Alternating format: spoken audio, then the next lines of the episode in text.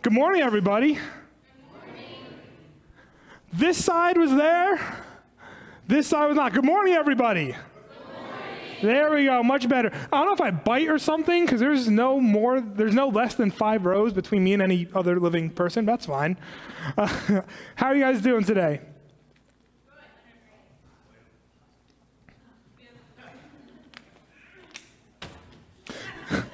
How are you guys doing today? Oh, sure. You all love to be here. Okay.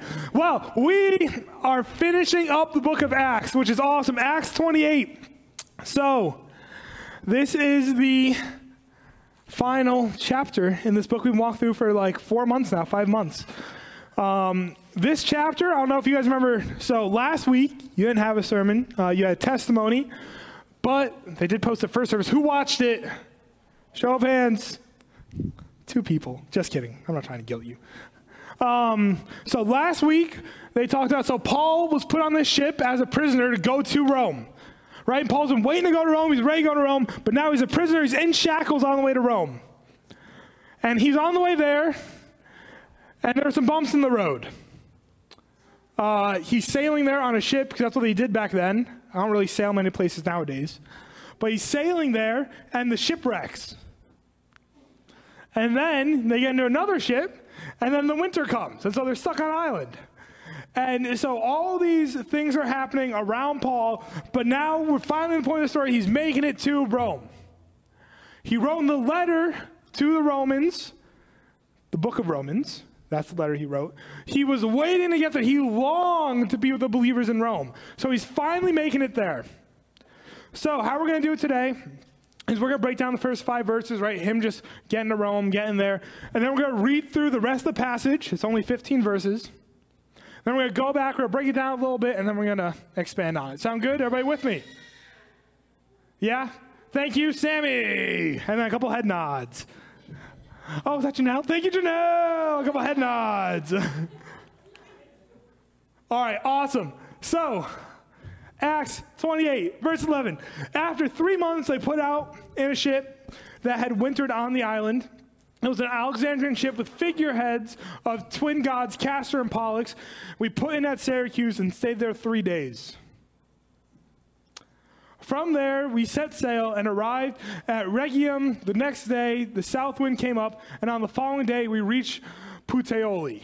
Puteoli is the port they reached in Italy. So they finally reach Italy. They're getting off the boat. They're no longer on the boat when they hit Puteoli. Puteoli was a port city in Italy. That's how the boat got there. If it was inland, port, boat couldn't really get there. So it's a port city, and a lot of trade happened there. So it was a diverse crowd. You had Gentiles, you had Jews, you had people probably from Asia, all over the place coming to Puteoli. There we found some brothers and sisters who, who invited us to spend the week with them, and so we came to Rome. So these brothers and sisters in Puteoli invited them to stay the week there. The brothers and sisters there had heard we were coming, and they traveled as far as the Forum of Appius and the three taverns to meet us. At the sight of these people, Paul thanked God and was encouraged. So, Appius was a town 38 miles southeast. Three Taverns was a place 30 miles south southeast. These people traveled 30 to 38 miles because they heard Paul was coming on a ship. I don't travel 30, 38 miles to get anywhere I have to get to, especially not church. But they were so on fire, so ready, and they were going to hear Paul. So Puteoli, Puteoli is 150 miles from Rome. So they're traveling. So Paul, his ship, they pull in Puteoli. Then they have to get to Rome. 150 mile trip, a 10 days trip. How many miles were they going a day if it's 150 miles, that's a 10 day trip? 50? Yes! Who's that, Miss Amy? Yeah, it was. So yes, they're traveling 15 miles. So 15 mile a day journey, which means the people from coming from Appius and three taverns, two to three days ish, probably two, because they walked a little quicker or longer, whatever, to get there to see Paul. And so they stay there for a little bit, and then they move on to Rome. So that's the setup. Now we are going in and we're going to be at Rome. Everybody tracking? So now we're going to go into Rome. I'm going to read the rest of this and then we're going to go back in through it.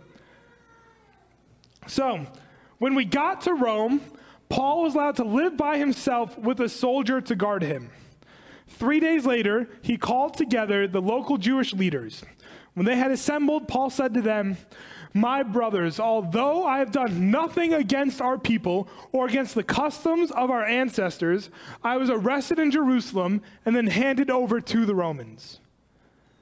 They examined me and wanted to release me because I was not guilty of any crime deserving death. The Jews objected, so I was compelled to make an appeal to Caesar. I certainly did not intend to bring any charges against my own people. For this reason, I've asked, I've asked to see you and talk to you. It is because of the hope of Israel I am bound with this chain.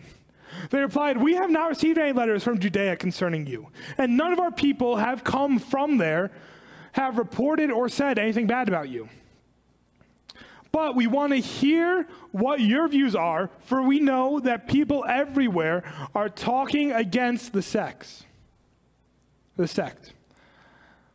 They arranged to meet Paul on a certain day and came in even larger numbers to the place where he was staying. He witnessed to them from morning till evening, explaining about the kingdom of God and from the law of Moses and from the prophets. He tried to persuade them about Jesus. Some were convinced by what he said, but others would not believe. They disagreed among themselves and began to leave after Paul made his final statement. The Holy Spirit spoke the truth to your ancestors when he said through Isaiah the prophet, Go to this people and say, You will be ever hearing, but never understanding. You will be ever seeing, but never perceiving. For this people's heart has become calloused they hardly hear with their ears, and they hardly, and they have closed their eyes. Otherwise, they might have seen with their eyes and heard with their ears and understand with their hearts and would turn, and I would heal them. Therefore, I want you to know that God's salvation has been sent to the Gentiles, and they will listen. For two whole years, Paul stayed there on his own, or on his, uh, in his own house rented house, and welcomed all who came to see him. He proclaimed the kingdom of God and taught about the Lord Jesus Christ with all boldness and without hindrance. That's where we're going. That's how the book of Acts ends. So, verse 16 Paul's still under guard. When they got to Rome, Paul's had to live by himself, so he rented a house um, either across the street from a police station, whatever, or rented a house and he had soldiers living with him. But I lived by himself with a soldier to guard him um, he sent letters to these Jewish leaders individually, and so they all came. And he wanted to explain himself. So he claims his innocence. My brothers, although I've done nothing against our people or against the customs of our ancestors, I was arrested in Jerusalem and handed over to the Romans. You know, when I was reading this, I know Paul dies in Roman custody. So I was thinking, okay, so this is the end of the book of Acts. So we have Paul being arrested, right? Then the book of Acts ends, and he probably dies after that, right? That's probably how it works. Paul was arrested twice by the Romans. This time, so he was arrested here for two or three years, um, and then he would be released for anywhere from two to five years. Uh, dates are a little iffy. Um, probably more like two. Would be released, and then when the new emperor came in, he was really cracking down on Christianity. He would then arrest Paul and kill Paul. So Paul does not die after this arrest in Rome, he dies after his next arrest in Rome. So here he's claiming his innocence, and even the Romans found him innocent from what they're accusing of. He was found not guilty of any crime that deserved death. And so he goes on um, but the Jews objected. So even though the Romans found me not guilty, the Jews objected. So now I have to come to Caesar and make my appeal. And I didn't want to bring any of my fellow Jews down with me. But for this reason, I asked to talk to you, is because of the hope of Israel, I'm bound in these chains. So Paul is not saying, like, hey, I don't want to be in prison. He's saying, Do I deserve it? No. But for the hope of Israel, when Paul says this, typically he's referring to the resurrection of Jesus, right? That's the hope of Israel. Israel, as the Jewish people, their hope is that one day they will get to live together with God. So the resurrection of Jesus allows us to live together with God. So because of the hope of Israel, the resur- and the promise that we will one day be resurrected, I am bound in this chain. Because of what Jesus has done, I take these chains. So he makes his case, but then the Jewish leaders reply, like, hey, we haven't heard about you or anything bad about you. Like, we know who you are. But like, we, we didn't hear anything bad about you. So he already made his defense. They're like, no, no, no, that's, that's not an issue here. None of the people from there came here to tell us about you, pour anything bad about you. But we want to hear what your views are because we know that people everywhere are talking against your sect. So they saw Christianity as a sect of Judaism. So in Christianity, we also have that, like, we have like the sect of like Catholicism, then Protestantism. Then in Protestantism, there's like a bunch of other stuff, right? Like, kind of gross, like pol- church politics stuff. But there's a sect. And so these Jews thought what Paul was coming from was a sect of Judaism. So they wanted to hear about this. And I was reading one author, and he made a really interesting point. What's going through Paul's mind when he hears that they're curious about this? He's probably so happy because they say, people everywhere are talking against you. People everywhere speak out against Christians. And so we want to know, like, why are they doing this? But he hears potentially people everywhere are talking about Jesus. Everywhere. Even the people in Rome, all around Rome, they're talking about this guy named Jesus. They disagree, but the name of Jesus is going out, is going forward. If you remember back when he pulled into Puteoli, believers came from 30, 38 miles away to the port. And he rejoiced. He gave thanks to God.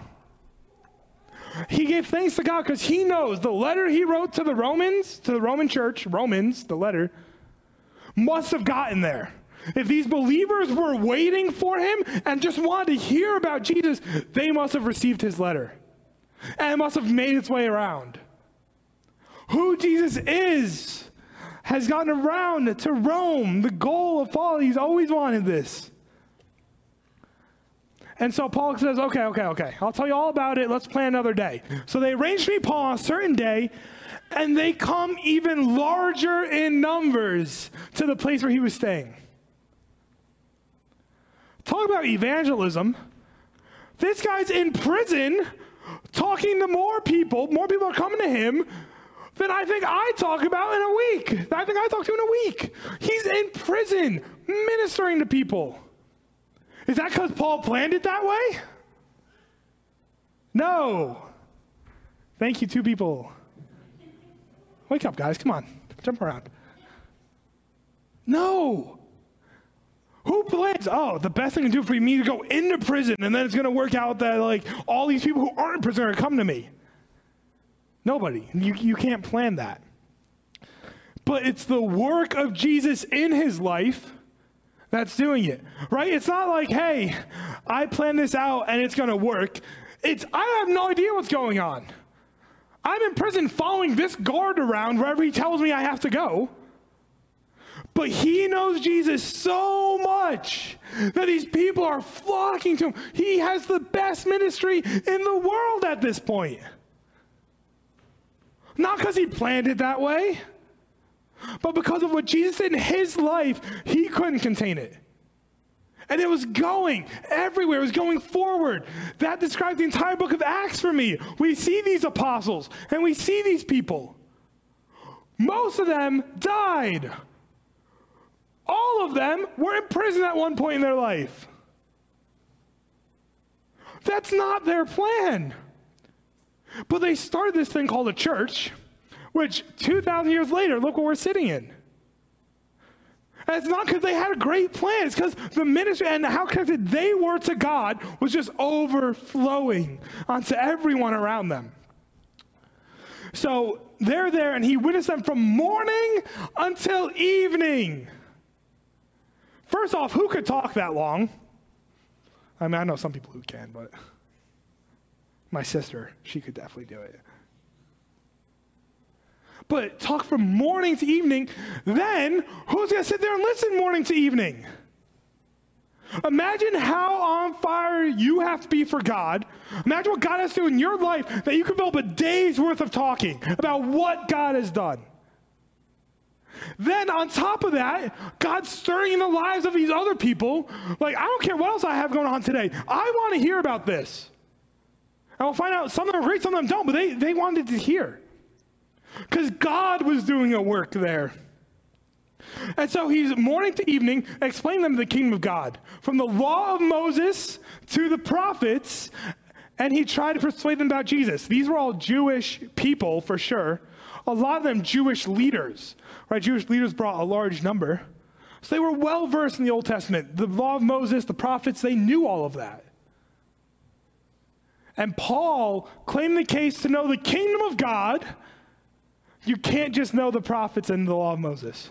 To know the kingdom of God, you have to know this guy named Jesus. You have to know this guy who lived a perfect life, who did hundreds of miracles, who then died and rose again to show us that we have eternal life. If you want to know God, you have to know that guy.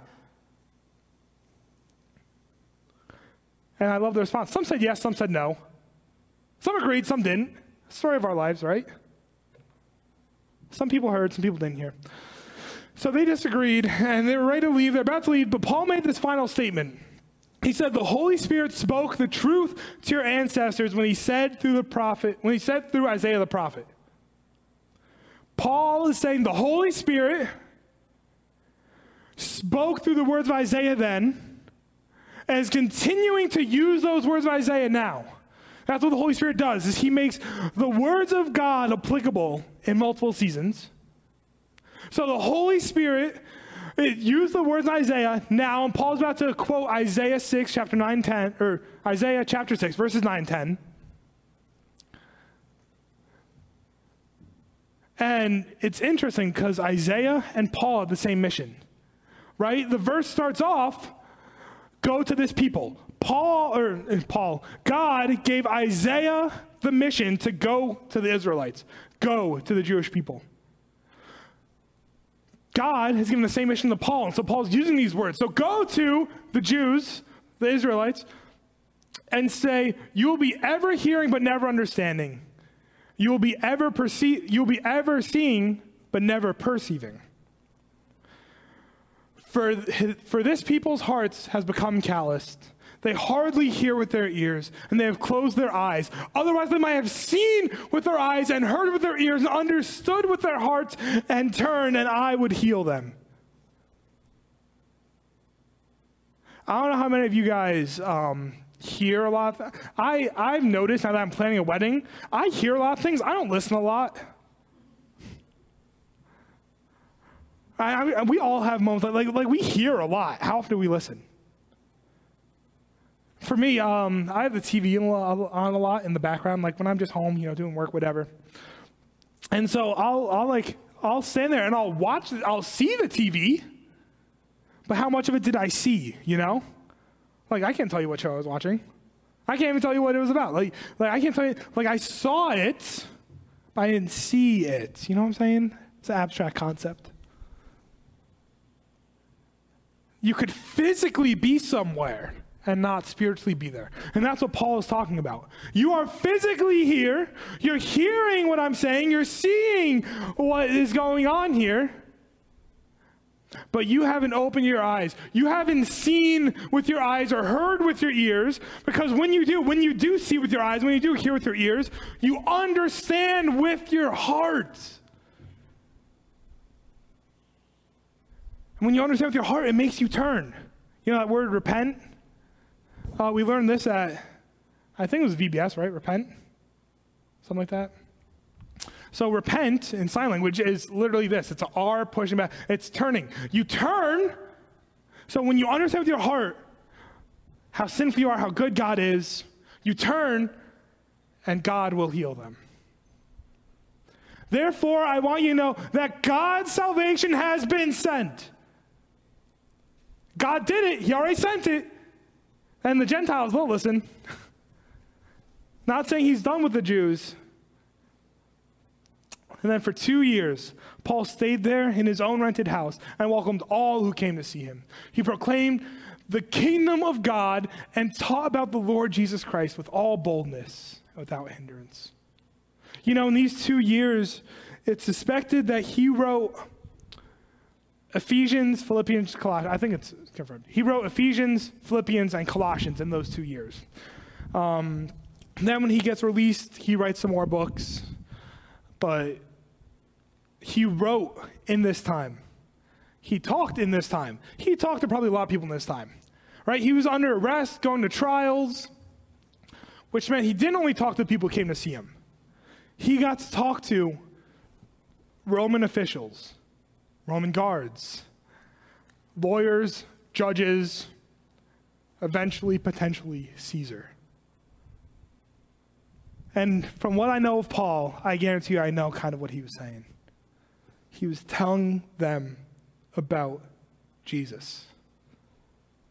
Under lock and chain, there's, there's one word that could have been put, like, because they had different forms, like arrest. So he was uh, like the bottom tier of arrested because it was a lower crime. He wasn't really a flight risk. So they either had guards at his house all the time, or he could have been chained with like a 10 foot chain to a guard where he couldn't run away, he couldn't do anything. So, but one of the books he read was, or one of the books he wrote in there was Philippians. So I want you all to take out your Bibles. Philippians chapter 1. If you don't have a Bible, lucky for you, we got some in the pews. In the pews, 894. I'm going to give you a minute, turn there. Pew Bible 894. Your normal Bible, you can find it, Philippians chapter 1. So Paul is writing this book under house arrest. And I don't know what you guys would be thinking if you were under arrest, but I don't, the words used here, proclaiming the kingdom of God, tell the Lord Jesus Christ all boldness without hindrance. I'm like, well, I'm pretty hindered if I'm arrested. It's hard to be bold when you're chained to another person. But he writes this in Philippians chapter 1, so verses 12 to 26, the, the section heading in my Bible at least is Paul's chains advance the gospel. Paul's chains advance the gospel. We're going to read it. It says this Now I want you to know, brothers and sisters, that what has happened to me has actually served to advance the gospel. As a result, it has become clear throughout the whole palace guard are all the people guarding him. And to everyone else that I am in chains for Christ. And because of my chains, most of the brothers and sisters have become confident in the Lord and dare all the more to proclaim the gospel without fear. It is true that some preach Christ out of envy and rivalry, but others goodwill. The latter do so out of love, knowing that I am put there for the defense of the gospel. The former preach Christ out of selfish ambition, not sincerely, supposing, supposing that they can stir up trouble while I am in chains. But what does it matter? The important thing is that in every way, whether from false motives or true, Christ is preached. And because of this, I rejoice. Yes, I will continue to rejoice, for I know that through your prayers and God's provision of the Spirit of Jesus Christ, what has happened to me will turn out for my deliverance. I eagerly expect and hope that I will in no way be ashamed, but will have sufficient courage so that now, as always, Christ will be exalted in my body, whether by life or by death. For to me, to live is Christ, and to die is gain. If I am to go on living in the body, this will mean fruitful labor for me. Yet what shall I choose? I do not know. I am torn between the two. I desire to depart and be with Christ, which is better by far. But it is more necessary for you that I remain in the body. Convinced of this, I know that I will remain and I will continue with all of you for your progress and joy in the faith, so that through my being with you again, your boasting in Jesus Christ will abound on account of me. That doesn't sound like a guy in prison to me. That sounds like a guy who is so free. So free. And I count, I, I just counted, and I might be wrong, three times he used the word rejoice. And then he used the word joy at the end. I don't even rejoice when I'm doing the dishes. Yet he's talking about rejoicing in prison. Yet in every way, Christ is preached. In everything I do, Christ is preached. And because of this, I rejoice. And yes, I will continue to rejoice. For the foreseeable future, he was in prison for two years. For the foreseeable future, I will be rejoicing. I will be living this life full of joy because of what God has done for me because of who God is. And as I examine the life of Paul and as I look at him and just the other apostles Acts, I really learned two things. The first, that it doesn't matter what my plan is. It doesn't matter what Paul's plan was. It doesn't matter what any of the apostles, disciples, any of their plans were. Because whatever they were planning in their own mind, they were so free in Jesus Christ that no matter what actually happened, Christ was proclaimed. Ministry grew. I don't know if you guys remember earlier in Acts, we read about this guy named Stephen. Stephen taught about Christ. And then there was this guy named Saul who arrested him, said, Yes, stone this man. Stephen died seeing the face of God, but died proclaiming the name of Christ.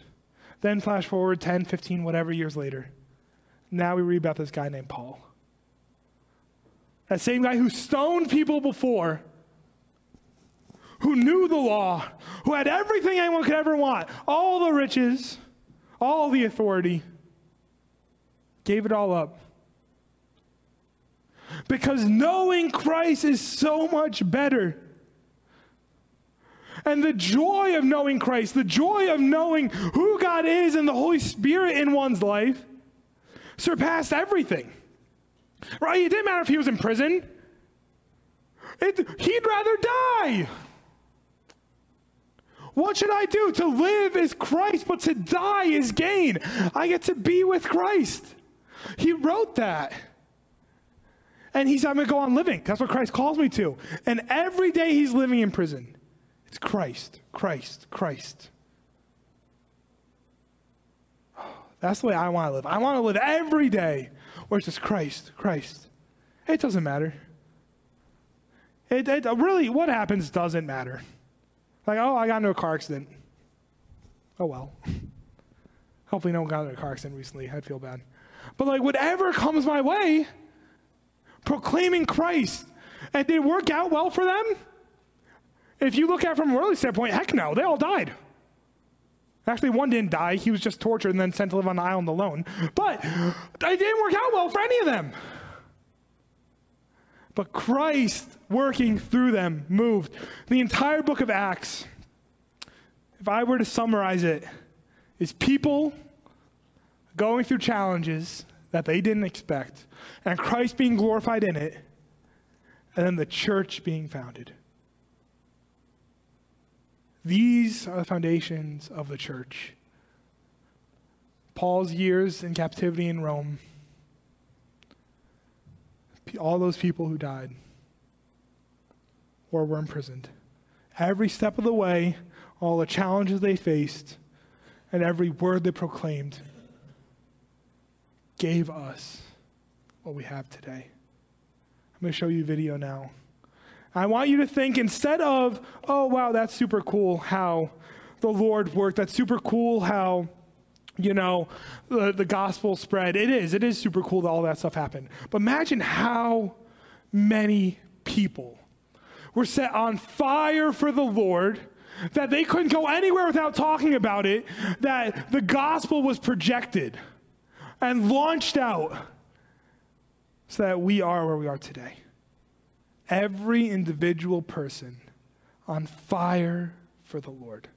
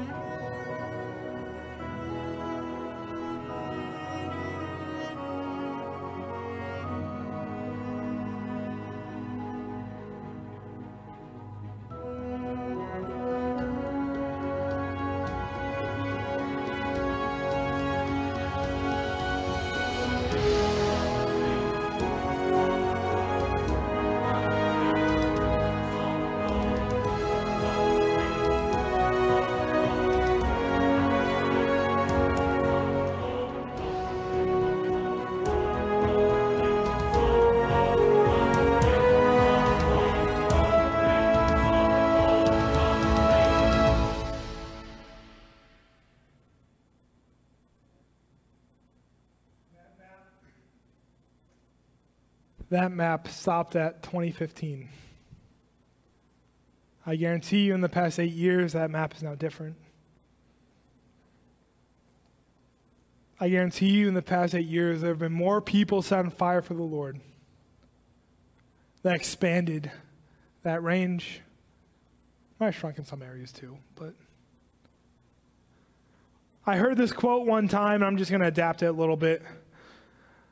The book of Acts is not finished. It's completed. We have the full text.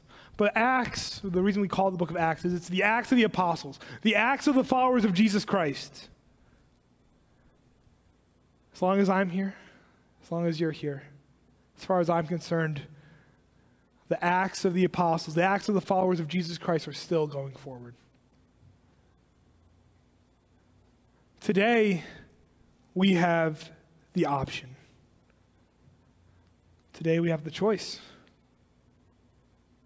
This guy, Jesus, who did some things and who brought a new life to so many people. We could follow him. We could be on fire for him. And we could continue this work. But that only comes I, I promise you it's going to come no other way. It only comes by you and me taking the first step in submitting our lives fully and wholly to God. And then see what He does with it. See what He does with it. Because whatever He wants to do with it, I promise you, might be a little harder, might be easier, but whatever he does with I promise you, is going to be better than what you or I decide to do with it. With that, let's pray. Dear Lord, we thank you for your goodness. God, we thank you for these people God, who have gone before us, these people who you've set on fire, these people who you have changed their hearts of. So, God, that we could stand here today and have the opportunity to know you. That we could stand here today and have the opportunity to know such an awesome God, such a good Father who loves us. Lord, I pray as we close this time, Lord, as we go out together, Lord, that we leave here different. Lord, that we leave here changed. God, like it says in the book of Acts, Lord, when the Jews were presented this testimony, Lord, some accepted and some didn't. Lord, we want people who accept you. God, we want people who love you. So, God, we just give it all to you right now. God, take our lives. God, use it for what you want to use it. And God, take control. Lord, you're so great. You're so mighty. And you're so wonderful. Lord, we love you and we thank you for the opportunity that we have to know you. So, God, we give our lives and we give this time to you. We pray in Jesus' name. Amen.